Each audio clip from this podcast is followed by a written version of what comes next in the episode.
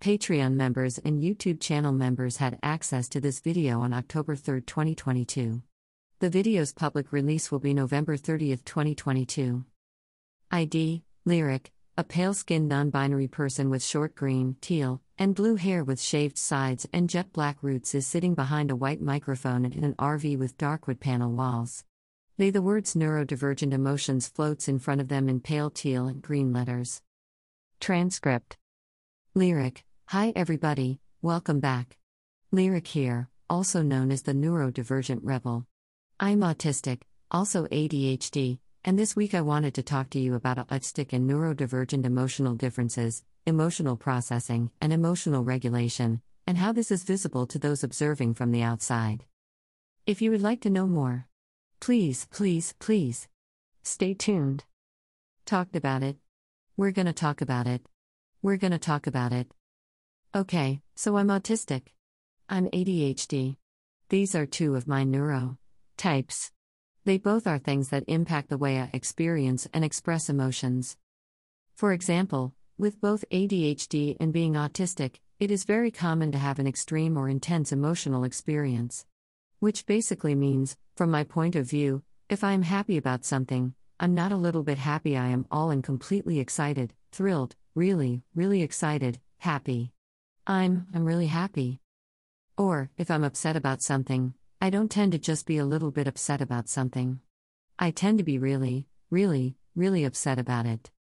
I feel my emotions very intensely, and because of that intense internal emotional experience, sometimes that results in me having a very intense outward emotional expression that can be seen by other people around me. That's a hallmark of the ADHD, having that intense emotional world, but then also not having the impulse control to hold that back all of the time, or it taking a lot more effort for me to hold that in. Also, something that is part of my emotional experience, as an autistic person specifically, would be when I have a very intense emotional experience, and it is just too much emotional energy inside my body that I just cannot handle and process in that given moment. I am likely to shut down and implode on myself. If that is not possible for some reason, and I keep getting triggered emotionally by my situation and people around me, I might have a meltdown, because I become completely overwhelmed by those intense emotional experiences. From the outside, it can appear like I am very, extremely emotional, or as if I am lacking emotion and blank and devoid of emotion. Regardless if I'm feeling a really intense emotion or not, when I shut down, it looks like I'm just not feeling.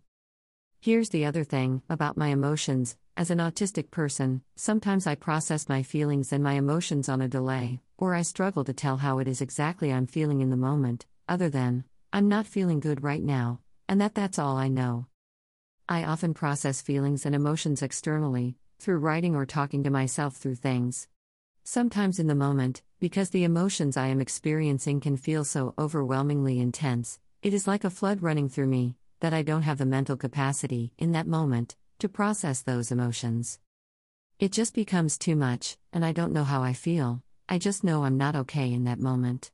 Or if it becomes too much and I shut down, I may not be processing those emotions right then and there, because I have shut down because it was just too much for me.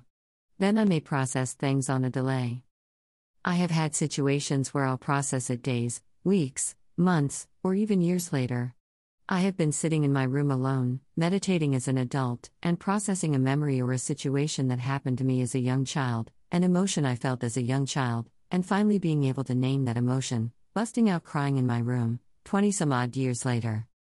It's an interesting difference we can have in our emotions, where they're often very intense, we may not show them and may appear compartmentalized, or to disconnect from those emotions. Or we may appear outwardly to be very, very, intensely emotional because a lot of times, the world in here is actually very intense. Something else about my emotional experience and expression as an autistic person is how much of my stimming is actually part of my natural autistic body language and is tied to the way I express my emotions, which is why I say it's such an important thing not to discourage stimming, because often, as autistic people, our stimming can be a key to things that are happening on the inside. If we are excited and happy, or if we're afraid, or if we're angry, or if we are in pain, we might stim in another different way. Even the self harming types of stims often can be a sign that there is something more going on. The emotions are expressed, for me, as an autistic person, often through my stimming. Alright, neurodivergent people. Let me know do you feel you have an intense emotional experience, or do you feel like you can be disconnected from emotions in certain situations? Do you feel you process things on a delay, or struggle to control your impulse to react when you experience an intense emotion?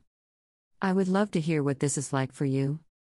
Thank you so much, everyone, for sharing your personal experiences, for sharing this video, for subscribing, following, dropping comments and suggestions, and video feedback. Thank you. Of course, also, before I go, I do want to say thanks to the Patreon members, YouTube channel members, Facebook subscribers, and Twitter super followers, those of you do that little monetary subscription to help fund the technology with which this blog is filmed on, the transcriptioning software, the closed captioning software, the website hosting that lets me host these long format videos, with transcripts at neurodivergentrebel.com. None of this would be possible without the help and support of you, my readers and viewers. So, thanks. I am truly grateful. I will see you all next week. Bye. Patreon logo. Help me get the word out. Dash if you like what I do, and would like more, please consider subscribing on Patreon. This blog is made possible by support from readers like you.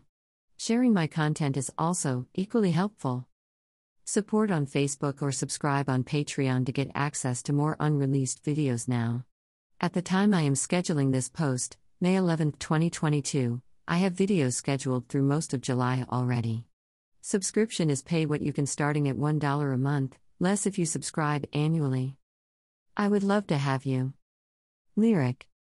Also, thanks to a recent viewer request, I now have Venmo at Neurodivergent Rebel and PayPal https colon slash slash www.paypal.me slash neurodivergent rebel